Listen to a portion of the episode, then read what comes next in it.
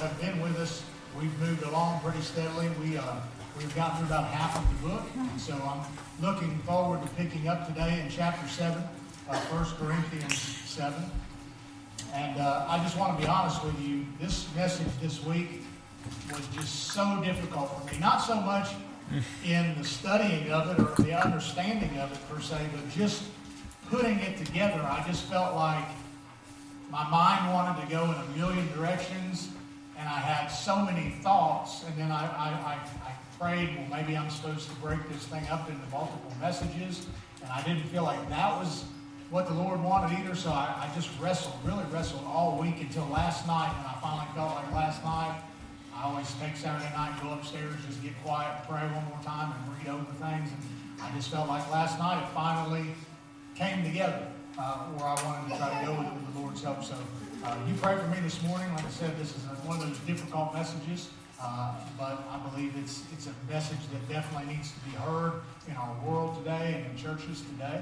And uh, so the title of my message is "Singleness and Sex in a Sinful Society." That's a mouthful, uh, a tongue twister maybe, but uh, I want to I want to do what I've done the last well, all the time since we started this series, and that is to read this to you from a bit of a paraphrase, just so you kind of get an easier understanding of what Paul is writing. So this is from the Living Bible, uh, verses 1 through 7. He says, Now, about those questions you asked in your last letter, my answer is that if you do not marry, it is good. But usually it is best to be married, each man having his own wife, and each woman having her own husband, because otherwise you might fall back into sin. The man should give his wife all that is, is, her right as a married woman, and the wife should do the same for her husband.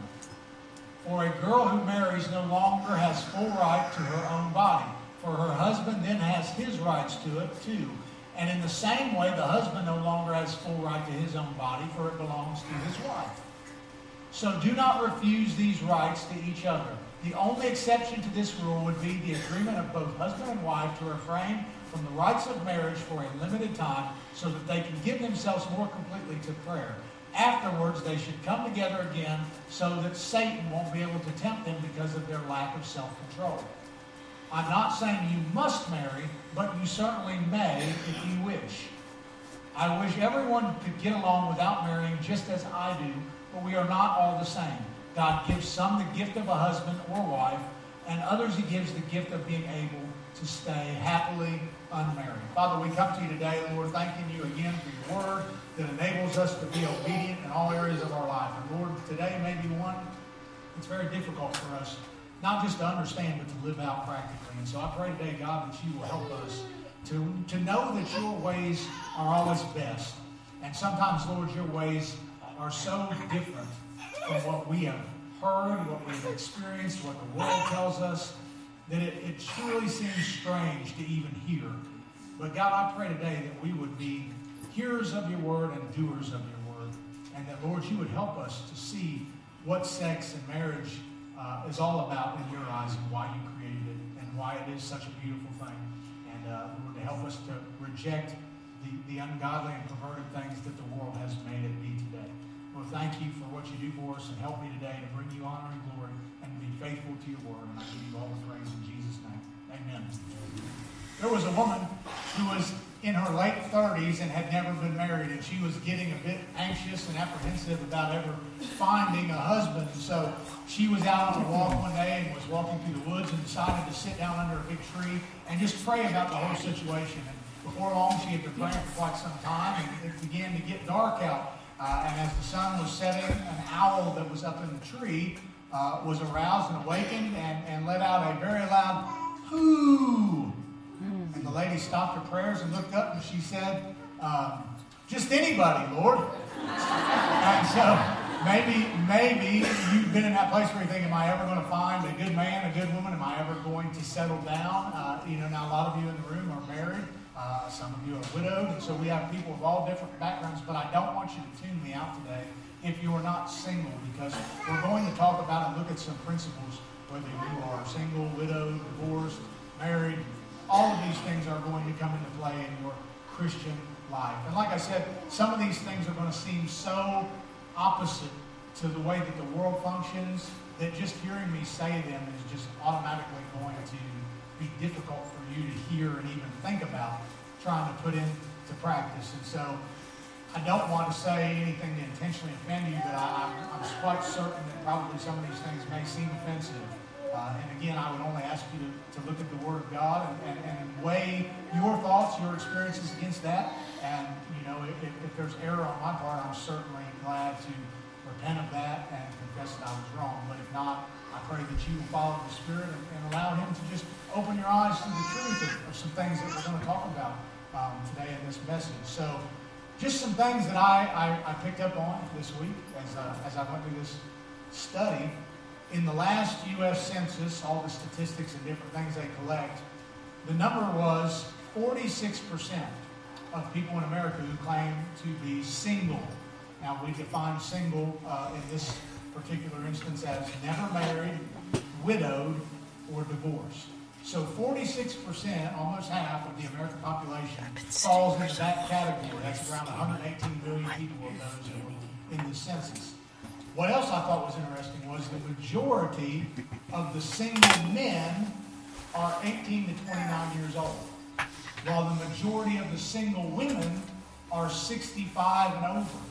So there's a big difference in the ages between the single ladies and the single men. I just thought that was interesting, and I wanted us to think about that because of the way our culture operates and the way that things happen. That's why I threw those out there. So we come to our text today, and, and every commentator that I've read, uh, everything that I've studied on this chapter, they all say the same thing.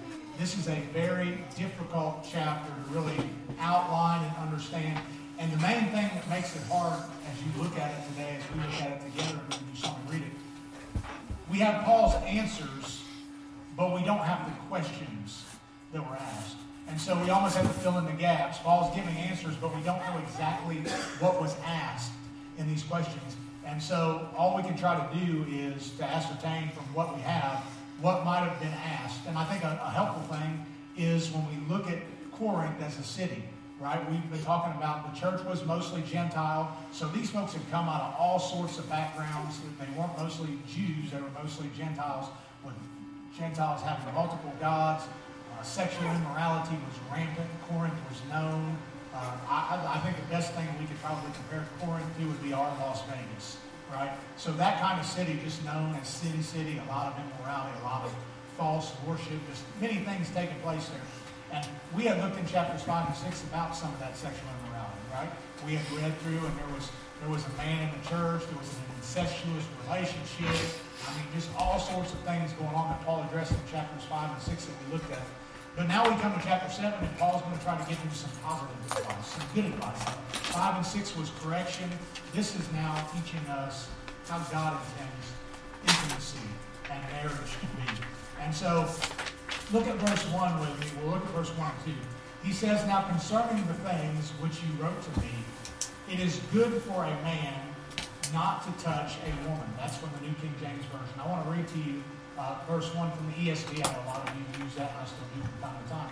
It says, Now concerning the matters about which you wrote, it is good for a man not to have sexual relations with a woman.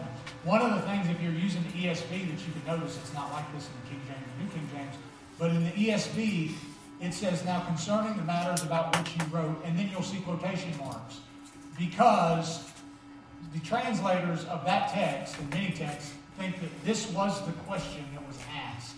And so Paul is repeating the question before he answers it. So, as I said, we don't know exactly what was asked, but this is a good guess at what might have been asked by the Corinthian church to Paul that elicits his response. So, if their question was, is it good for a man to not have sexual relationship with a, with a woman? Now he's going to ask it because just like us, the people in Corinth, they swayed to one of two extremes. And people do that, don't they? We usually go one way or another in extreme. There was one part of the church that said, we're forgiven, so just do whatever you want. We're under grace, we're covered, we're good. When it comes to intimacy, no holds barred. Then there was the other side that was super pious and almost legalistic that said, well, if sex is so bad, we better just never have it. We just never, never be intimate whatsoever. And so you have two groups swaying both ways. And I think it's important for us in, in the culture we live in to not bypass these things. Because let's be honest, churches get uncomfortable about talking about certain things. Intimacy is one of those things, money is one of those things. But yet the Bible has so much to say about those topics. And I think we do a disservice to our church and to making disciples, especially the younger generation, when we don't talk about these things. Because they are being discipled. We are being discipled by the Lord. And we are learning from social media, TikTok, television, all these other sources, what Hollywood, what intimacy in marriage in the eyes of the world looks like. That is a far cry from what God intended. Amen.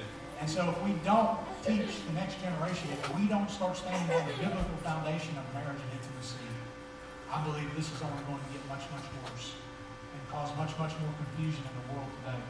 One writer said that sex is the great spiritual battleground of our age. And I would agree with him. Because it has been so contorted and twisted from what it was intended to be. I wrote this down just so I could keep it in front of my mind as I was studying this week. Man, in his sinful rebellion to flee from God, ends up endlessly looking for things to fill the missing piece that only God can fill. Most often, it's taking things God already created, like intimacy and marriage, and offer those to his creatures, and then we twist and distort them into something else. Man is always attempting to dismiss God by trying to become our own God. Just some thoughts that I had this week as I thought about this message. And I believe one of the places where that has taken place so much is in intimacy and in marriage. I mean, it was before my time, but I've read a little bit about the 60s and the free love movement and the rise of radical feminism that we see today, and of course now the gender confusion and all of the things that go into that. So this has been a progressive thing in our country, but it didn't start with America. All the way back to Greeks and Romans, and even before there was all sorts of sexual immorality and all sorts of things. So this isn't new to us. There's nothing new under the sun, right? And so we're looking at things today that you know affect us differently as Americans, but they're not different in the sense that they never existed until 40, 50, 60 years ago. Um, but here's just an example of where we are at culturally. I'm sure you know many of these things. But this is kind of the mindset, if you will, of, of some of the culture today. There's a, a professor and a psychologist named Elizabeth Brake. She wrote about 10 years ago now, so I'm sure it's, it's changed even more. A book called Minimizing Marriage. And here's a quote from this book that, that Ms. Brake wrote. Quote, Minimizing marriage allows individuals to select from the rights and responsibilities exchanged within marriage and exchange them with whomever they want. Rather than exchanging a predefined bundle of rights and responsibilities with one, only one amatory partner, the central idea is that individuals can have legal marital relationships with more than one person, reciprocally or asymmetrically, themselves determining the sex and number of parties, the type of relationship involved, and which rights and responsibilities to exchange with each other. Basically, in a nutshell, she's saying we want the, the legal protection afforded to a marriage. But we don't want any types of boundaries, moral or otherwise, inside of that marriage.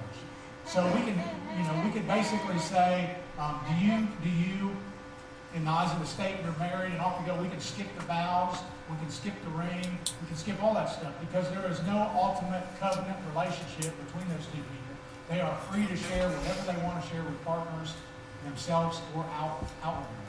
And I mean, at that point, guys, the entire institution of marriage has collapsed. The entire concept of marriage, at least biblical marriage, no longer exists. But that's not just some fringe ideology.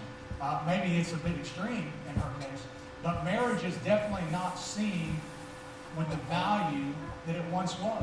It's not even seen with the importance. I hear so many people say, well, it's just a piece of paper.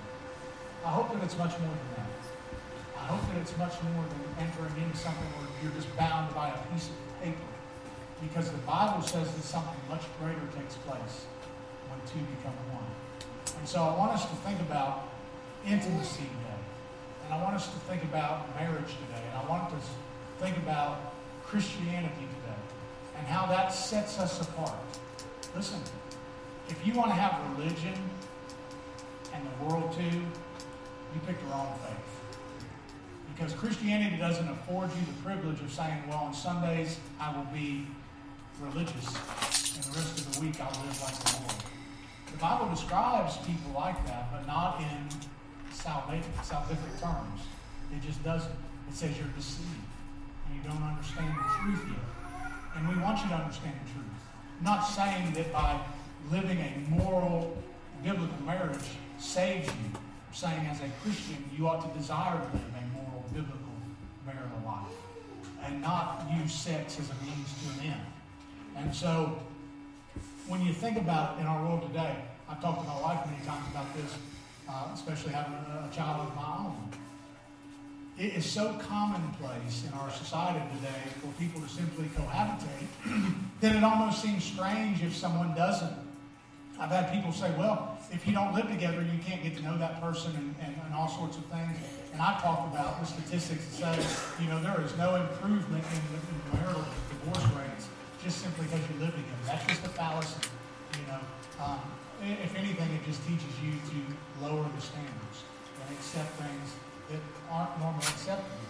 And so, when we think about what marriage is supposed to be in God's eyes today, I want us to look at a few things here. I want us to think about what the world says. Because you're going to leave this building today, and you're going to go back out into the world, and you're going to be bombarded with all those thoughts, whether it's on social media, on television, or in real life. You're going to face these things. And we need to be able to face them with grace, and we need to be able to face them with love, and not belittle people and look down on people if they're not living as the Word of God says. Because if we're honest, all of us at times fall short, right? We may have a great marriage, but we're falling short somewhere else. So we're not here today. I'm not here today to cast any stones, but I am here today to try to help you because this is such an important area that can bless your life for many years to come or cause heartache for the rest of your life. And so I think it's important that we get this right, not just for us, but for our kids and our grandkids too. I think we've got to start being afraid to address this topic. It's, it's, it shouldn't be taboo. I've counseled so many young people, and, and one of the things is they're petrified to think about their honeymoon night because nobody's ever really talked to them about intimacy. And the church is great about preaching purity culture and abstinence and celibacy, but we don't. We, we almost make them so afraid of intimacy and so shamed by the thought of it that, that all of it becomes bad. I think in our attempt to make them understand what sex should not be, we push them away from any of it. And we don't teach them that it is a beautiful thing created between a man and a woman who are going to be joined together forever, and there's no need to be shamed or embarrassed about it. It's something that we should be openly able to discuss and talk about, but to keep it biblical when we talk about it. And so the culture today says things like, my body, my choice, keep your religion out of my bedroom, God just wants me to be happy. It doesn't matter. Love is love. He just wants me to be happy. We hear those things day in and day out. And I will, I will say this wholeheartedly. Your kids and grandkids may not come out and tell you this because they don't want to upset you or they want to tell you what you think you want to hear. But the majority of kids growing up in church agree with the statements that I just read. They do, because that's all they hear, and we don't talk about the other side of it enough. And so, even if they don't necessarily agree with it, they're confused about why is it wrong for someone to love the same sex? Why is it wrong for two people that love and eventually plan to get married anyway to live together? They can't answer those questions, and the culture says there's nothing wrong with it. That old antiquated teaching of the church is just trying to keep you unhappy and keep you under their thumb. Don't listen to it. And if we don't give them the right answers, they're eventually going to cave into what the world is telling them. See it over and over, and I'm sure you do too. So how do we handle these things? So what do we what do we say? Why does God care who I sleep with? All the things that are going on in the world, you're telling me He's worried about that? Why? Why does it matter to God, and why should it matter to us? Church, we need to be able to answer that. We need to be able to have those discussions with the next generation, or else we are going to lose them the sexual culture that is just swallowing up this next generation. So I just want to say some things again. I know this will not be politically correct and it might not be even popular in here. That's okay. I believe with all my heart. I pray that it's biblical. And so that's where I'm going to go with it. Um, so one of these things is in our society today, sex has become nothing else than a gratification. It is just a physical act for most for most people, especially for most people outside of Christ. It's just a it's just a means to an end to satisfy a desire. People have lost their value. And I believe one of the reasons that that has happened is for so many years, schools and universities and institutions have taught us that we are nothing more than evolved primates. That through the course of evolution, we are just a little bit higher up on the food chain, but we have no more value than the animals that are out there. And if that is the case, then of course we would indulge ourselves in any self gratification and pleasure that we can find because the ultimate purpose of life is to get as much as you can, to satisfy yourself as much as you can, to die healthy and wealthy and rich and prosperous and leave a legacy and pass that on. If this is all there is, then why does morality matter? Why should I care who I hurt on my way to the top? It's just survival of the fittest. If I'm just an animal and in the animal kingdom, the strong live and the weak die, then so be it. Why should I worry about my neighbor? I just want to advance myself and my prodigy.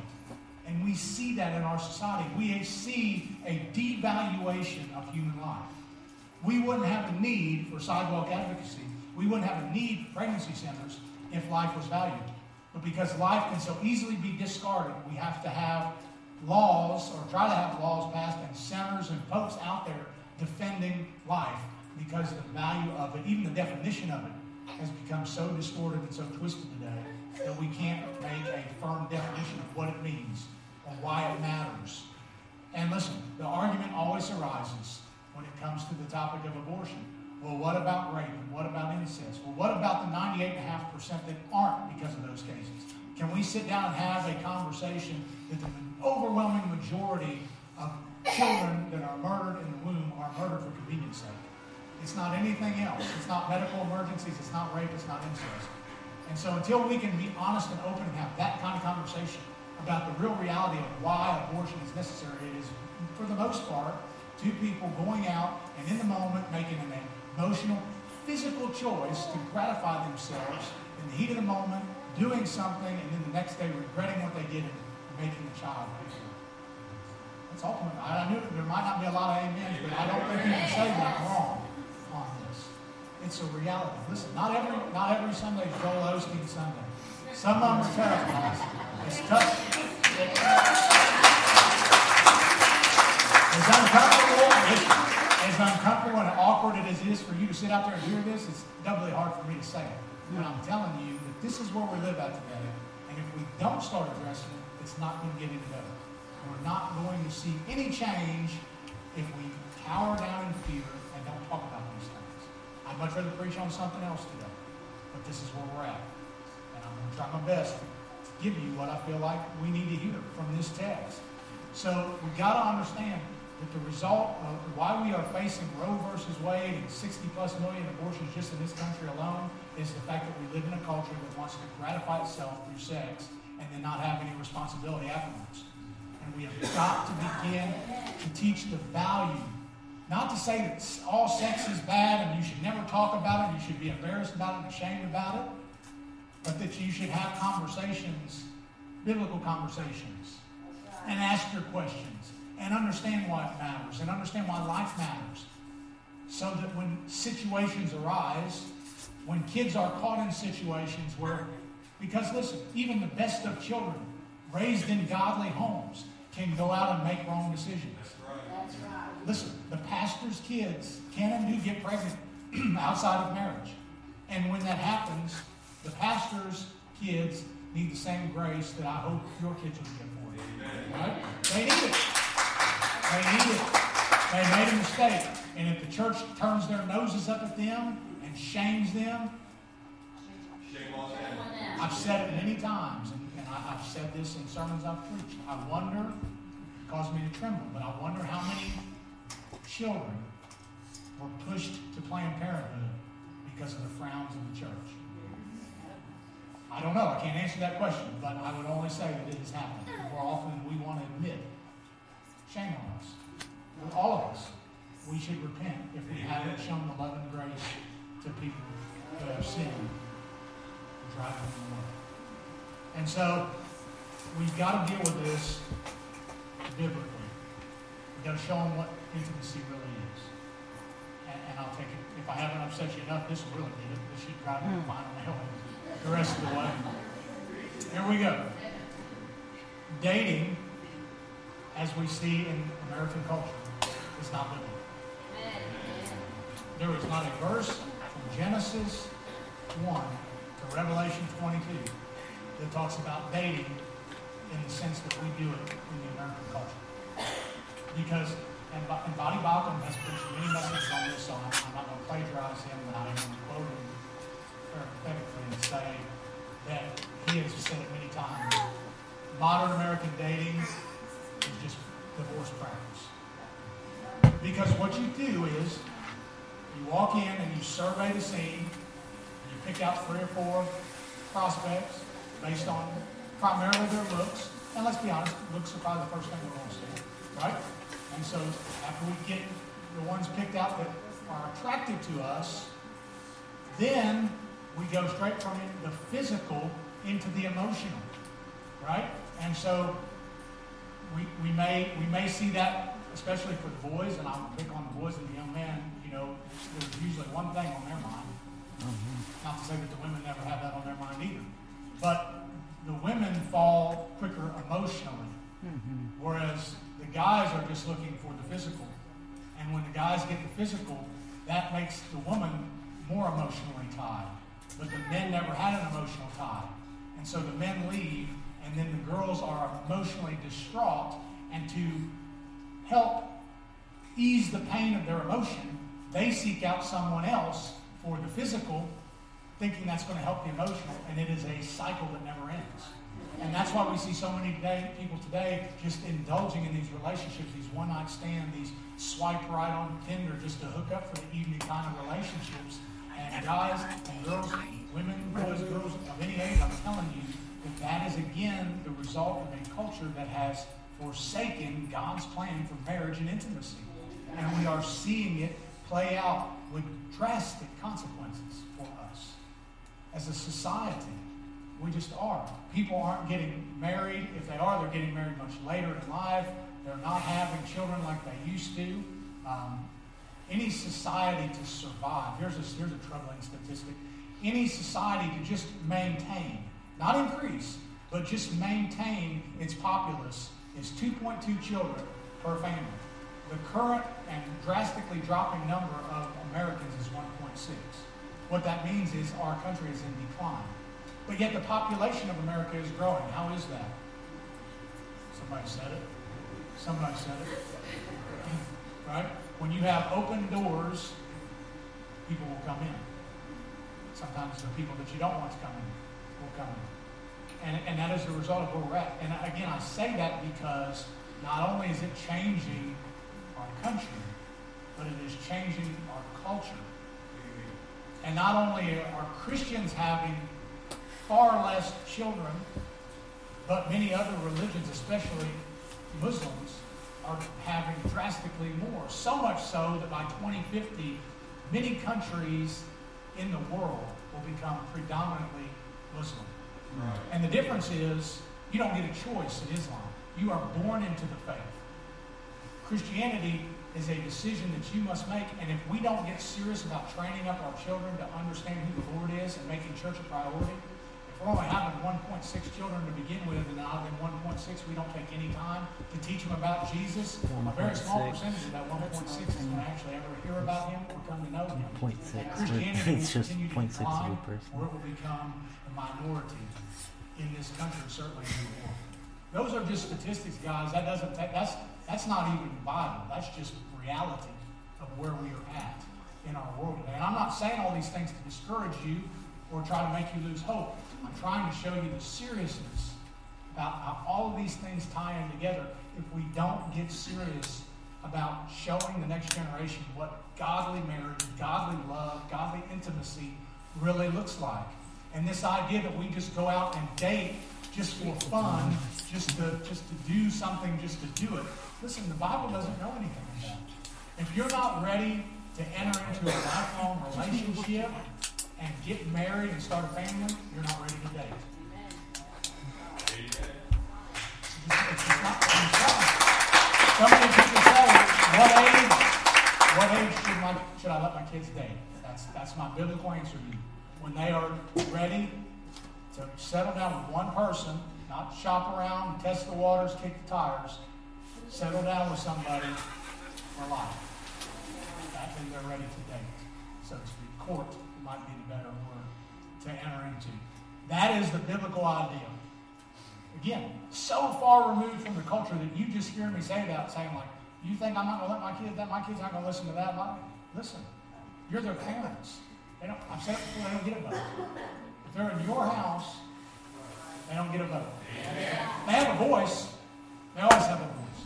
They should be able to speak and say anything they want to say. But just because they said it, just because they want it, doesn't mean they get it. We need to learn that. Because in our in our efforts to make sure, and every every parent does this, I don't want my kids to go without. I don't want my kids to not have the things that I didn't have. But we have indulged them so much that we have created a society now that expects everything to just be given to them. And at any sign of difficulty in life, they can't handle it. Listen, I'm not, I'm not making fun of things. I, I'm just saying things today that you already know is true. But not so long ago, I like to think about not that long ago, I was in high school. And if I went to high school and I went to my teacher and my classmates and said, I'm having a rough day, can I go down to the safe space for a little while? You know what would have happened to me? You know how, and I'm, listen, I am no shape, or form. I am not. I, I am not trying to belittle kids or the mental problems and things because it is a result of a mess that we have allowed to take place. I'm not saying these kids aren't facing these things, they are. But the reason they're facing them is because we haven't trained them on how to really handle stuff. Because life is not easy. And you can't legislate life into being easy or fair. And if we send them out into the world and we've taught them that they get everything they want when they want it, all they got to do is call mom and dad and we'll bail you out anytime you need us, man, you are going to be on the hook for the rest of your life. Parents and grandparents are never going to be off the hook, number one, and they are never going to be able to function individually and freely in society. We have got to change this, church. We have got to start making a difference in these things. And it starts with us, the way that we parent, way that we teach, the priorities that we have. And all these things matter. It breaks my heart because I know Georgia Melody, you guys teach this all the time. And I, I, I don't say that it falls on deaf ears, but I know that you are pushing back against such a wall of culture that it feels almost impossible sometimes to do this. But just look at what entertains us today. And, and it only continues to grow worse. But but shows like The Bachelor and The Bachelorette and Maury Povich got, you know, we, we slept with so many people, we got to have a paternity test to try to figure out who the father is. And we all sit around and we are entertained by that. That ought to cause us to weep. To see a guy or a girl going in a room with 24 other men and women and, and just to test, again, you're just, I like that one, don't know about that one, maybe we'll spend the night together and see how this one works out. That's not, that's ungodly. That's sinful. And we're calling it entertainment, putting it on primetime television. And when the kids walk in and they see us watching that, what do they think? It's no big deal. You know, don't talk to me about dating. You just watch The Bachelorette for three hours. You see, we have got to set a precedent at some point, or we are going to continue down this slippery slope that has no end. And, and so, I think that you know some things that I wrote down, and I, again, I think that you would agree with me on this. Number one, we, we've created a culture of porn-addicted boys and only OnlyFans girls. That's where we're at. I, I, was I didn't even bring them out this morning, the statistics of, of the, the, the, the, dollar figures of the porn industry and the amount of new subscribers and growth of OnlyFans with mostly women. It's, it's staggering to me how much these things are taking off and how people will put their bodies out on the internet just to make some money because they see no value in themselves. We have, we have told girls that if you don't look a certain way and, way and have a certain weight, that you're not valuable. I see young women ending their lives because they didn't like their bodies. It's tragic. You're so much more than your body. You have value that goes beyond what the scale says or what some, some obsessed boy says about you. And yet, girls think today that that's all that matters. And boys think that girls just exist for what they can get out of them. Men, we need to teach boys respect and dignity and value and how you honor a woman. You don't treat them as an object. You don't use them to get what you want. We have lost that teaching in our culture, and we have got to get it back. we have got to start again. You say, Pastor, how do we do that? Well, real quick, because I don't want to keep you long. but I want to give you a few things just to think about. How do we stand biblically on these things? What can we do to make a difference and start to see a change? Number one is this. We need to affirm the God-ordained institution of marriage is between one man and one woman for life. Again, we do it with love and we do it with grace. I'm not out today after church with a megaphone on the corner screaming down anybody that is living in a homosexual lifestyle. That's not going to win anybody to Christ. It's not going to help anything. But I am not, I am not going to continue to, to take steps back and the church cower back to stand on what the Bible says we need to stand on. Marriage is not a civil thought. It is a God thought. It is a spiritual union. Yes, the state recognizes it, but we enter into a covenant relationship before God. And because it was his idea, he gets to dictate the rules and regulations of it. I don't care what laws are passed, changed, or amended. There's one law that never changed, and that is what I just read. We'll put it on the screen for you so you don't think I made it up. Genesis 2.24. There it is, right there. A man shall leave his father and mother and be joined to his wife, and they shall become one flesh. I don't care, again, I'm not trying to be funny, I'm just trying to be honest. I don't care what society tells you, men can't have babies. The only way that you have a baby is for an XY chromosome, which is a man, and an XX chromosome, which is a woman, to come together, and the two become one flesh. And a child is a unique new life where the man and the woman have come together as one and created something new, blessed and ordained by God. And that should be sacred. It should be honored. It shouldn't be something that we just go and play around with and then we say, oops, you're pregnant? Well, down to Planned Parenthood, we better go. Oh, look, there's those obnoxious people out in front of Planned Parenthood that try to pray with me and talk to me every Saturday morning. Let's sneak around the back door so that we don't have to talk to them. Let's not put ourselves in that situation. Let's honor our bodies. Let's serve the Lord. Let's respect one another and say, if I really love this person, I can wait until our marriage time because it matters. I want to honor that person. I want to love that person. And again, if I'm not naive, I know that the majority of people in this room have already missed the mark on this. If you have, there was grace for you. You haven't committed the unpardonable sin.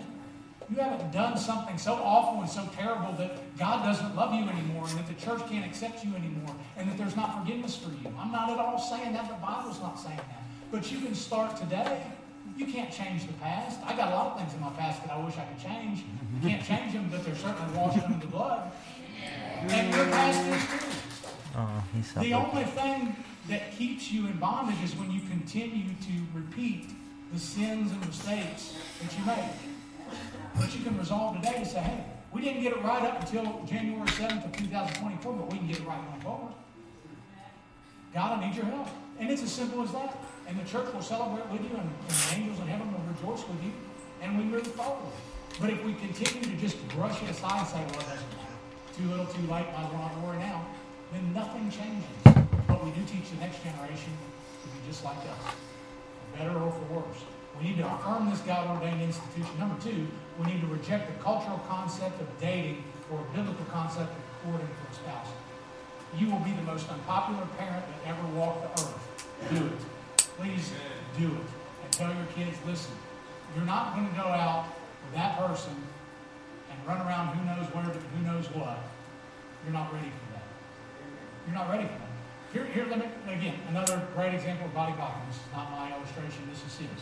Suppose that you worked all your life, very hard, saved up your money, and bought a $250,000 Lamborghini parked it out front of your house, waxed it up, cleaned it up, beautiful car, just got it. And some 16 year old boy comes over to your house and he says, Mr. So and so, that is an amazing car. Can I go ahead and take that out tonight? And you say, sure, have it back by 11 and throw him the keys.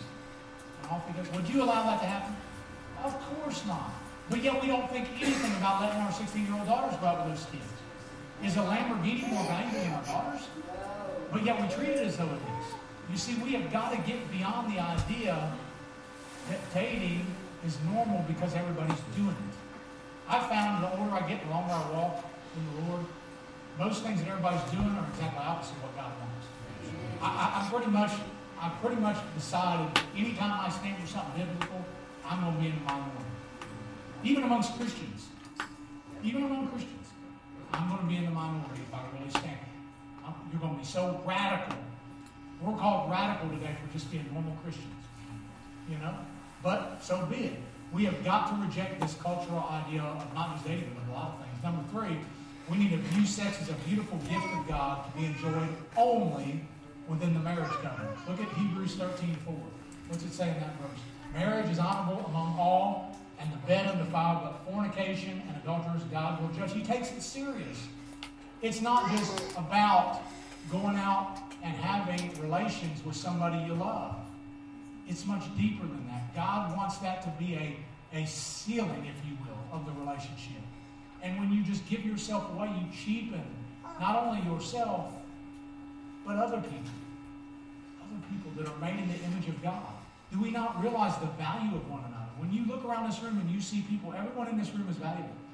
You may have listened to the lies today and said, nobody loves me, I'm not worth anything, the world will be better off without me in it. Those are lies from the enemy. You matter. God created you in his image and you have purpose and value.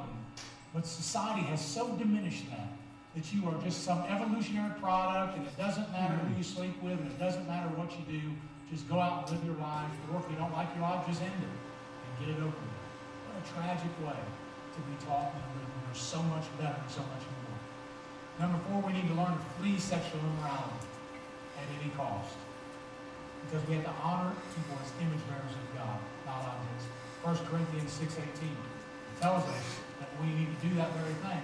It says the sexual uh, immorality, every sin that a man does is outside the body, but he who commits sexual immorality sins against his own body. We need to flee these things. And we are so immersed in sex in this culture that it is hard to get away from it. I know that sometimes another touchy topic in church is dress. This church has never been, I have never been a pastor that says you are required to wear suits and ties and dresses that drag the ground to come in here. I've never been that person, and I don't believe that being legalistic about dress is going to make anybody any more holy or attract more people to Christ. But I do say that for 165 hours a week, out there, 167 hours I have to walk around like this or like this. Because there's so much stuff that you don't want to see that you're constantly trying to guard your eyes. Because listen, everybody from the pastor on down is tempted. And when you see things you shouldn't be seeing, sometimes it gets in here and you think on it longer than you should. And so you have to guard your eyes all the time. But the one place I would like to come into and not have to walk around like this is church. That is no attack on any individual. So if you think I'm calling out somebody individual, maybe the shoe fits, but I'm not calling mm. anybody out by name. Never would do that. Never would embarrass I'm just making, again, a biblical statement. You should honor your bodies.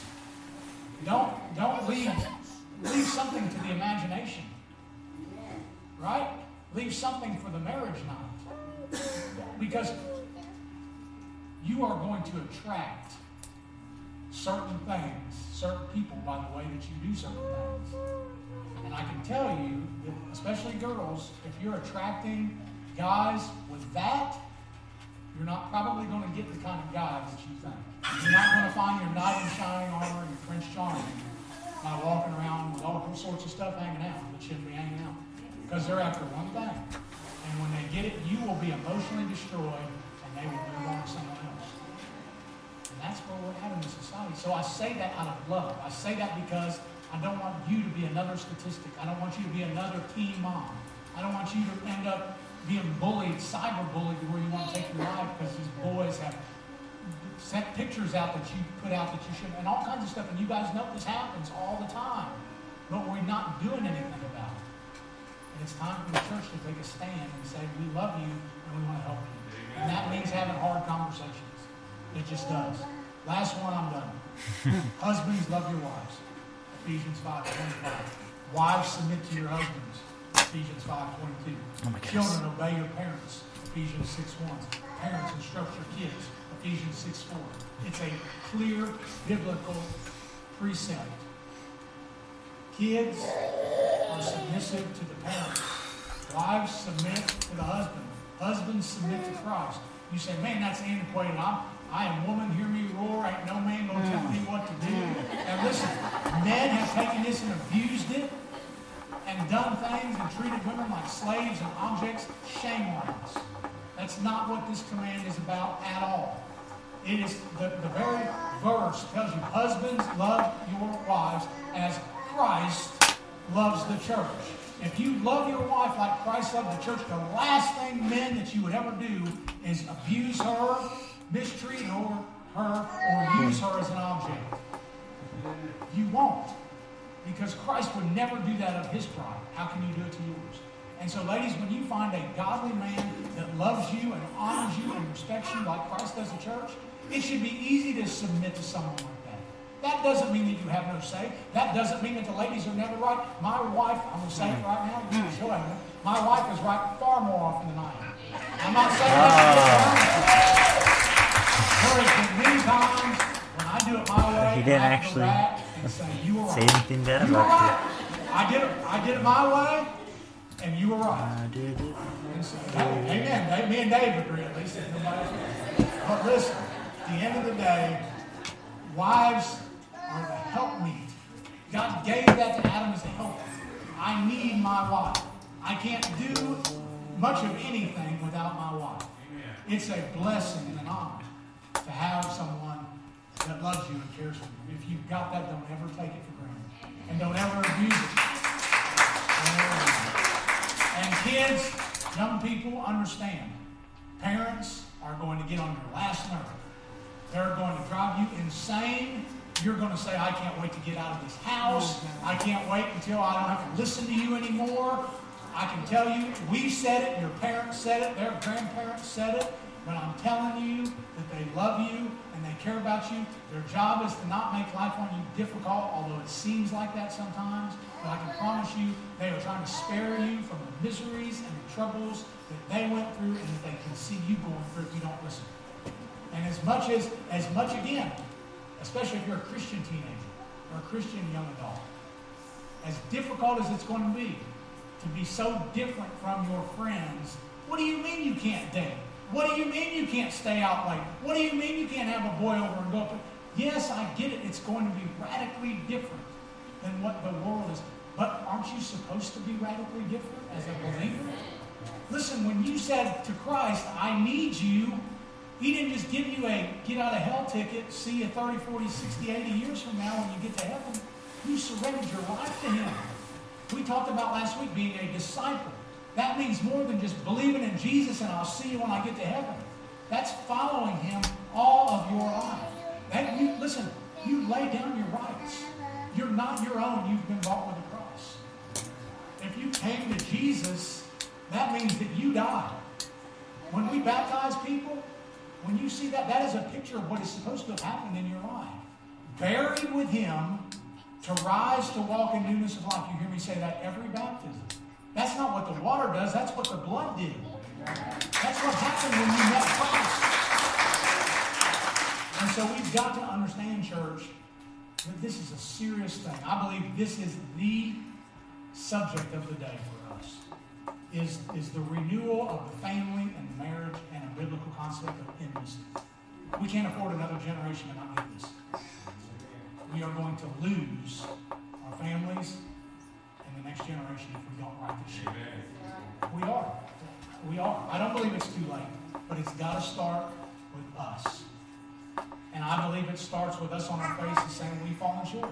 Not trying to guilt you again today. I'm trying to get you to honestly confess and say, I am part of the problem, but I want to be part of the solution.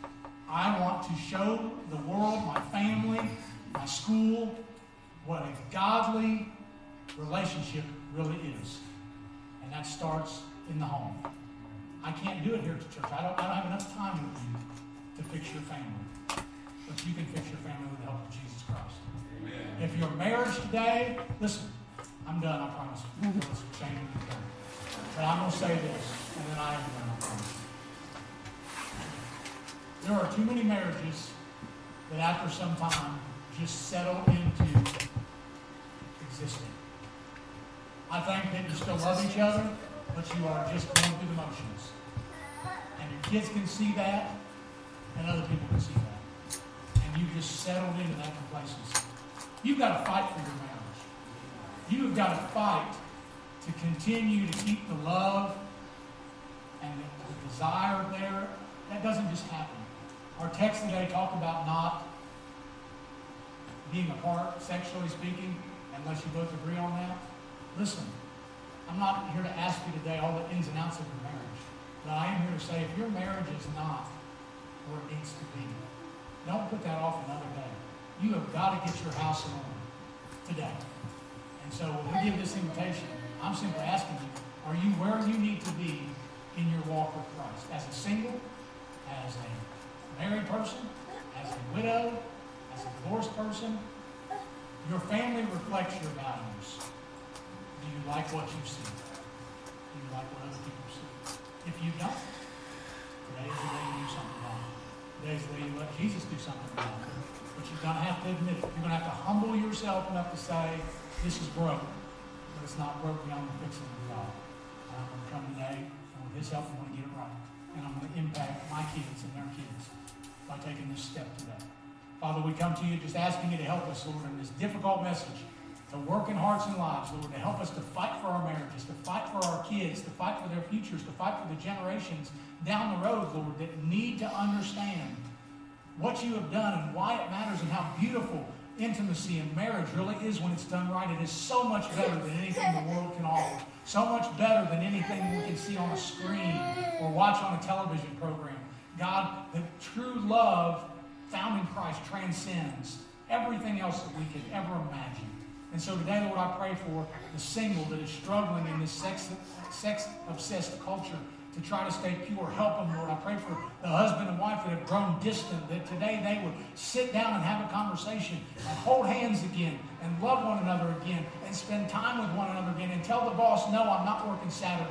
I'm going to come home and be with my family. God, that we will work together so that our kids can see that marriage matters to us and it ought to matter to them. Lord, help us today to hear your voice and respond in faith. I give you all the praise in Jesus' name. Amen. As we stand and as we sing, we got folks.